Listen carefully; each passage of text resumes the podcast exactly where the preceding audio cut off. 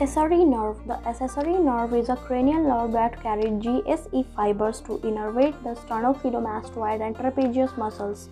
It is a unique cranial nerve because its roots arise from motor neurons in the upper five segments of the cervical spinal cord. These fibers leaves the lateral surface of the spinal cord and joining together as they ascend enter the cranial cavity through the foramen magnum. The accessory nerve carries through the posterior cranial fossa and exits through the jugular foramen. It then descends in the neck to innervate the sternocleidomastoid and trapezius muscle from their deep surfaces. Cranial root of the accessory nerve. Some descriptions of the accessory nerve refer to the few rootlets arising from the caudal part of the medulla oblongata on the anterolateral surface just inferior to the rootlets arising to form the vagus nerve as the cranial root of the accessory nerve.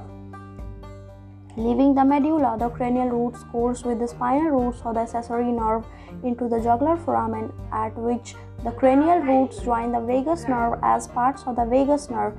They are distributed to the pharyngeal musculature innervated by the vagus nerve and therefore described as being part of the vagus nerve. Thank you.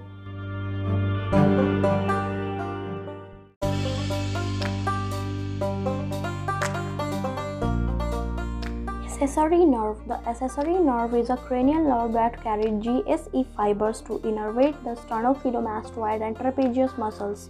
It is a unique cranial nerve because its roots arise from motor neurons in the upper five segments of the cervical spinal cord. These fibers leaves the lateral surface of the spinal cord and joining together as they ascend enter the cranial cavity through the foramen magnum. The accessory nerve carries through the posterior cranial fossa and exits through the jugular foramen. It then descends in the neck to innervate the sternocleidomastoid and trapezius muscle from their deep surfaces. Cranial root of the accessory nerve.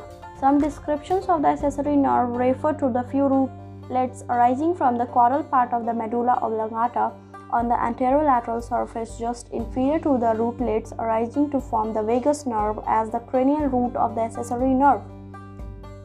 Leaving the medulla, the cranial roots course with the spinal roots of the accessory nerve into the jugular foramen, at which the cranial roots join the vagus nerve as parts of the vagus nerve.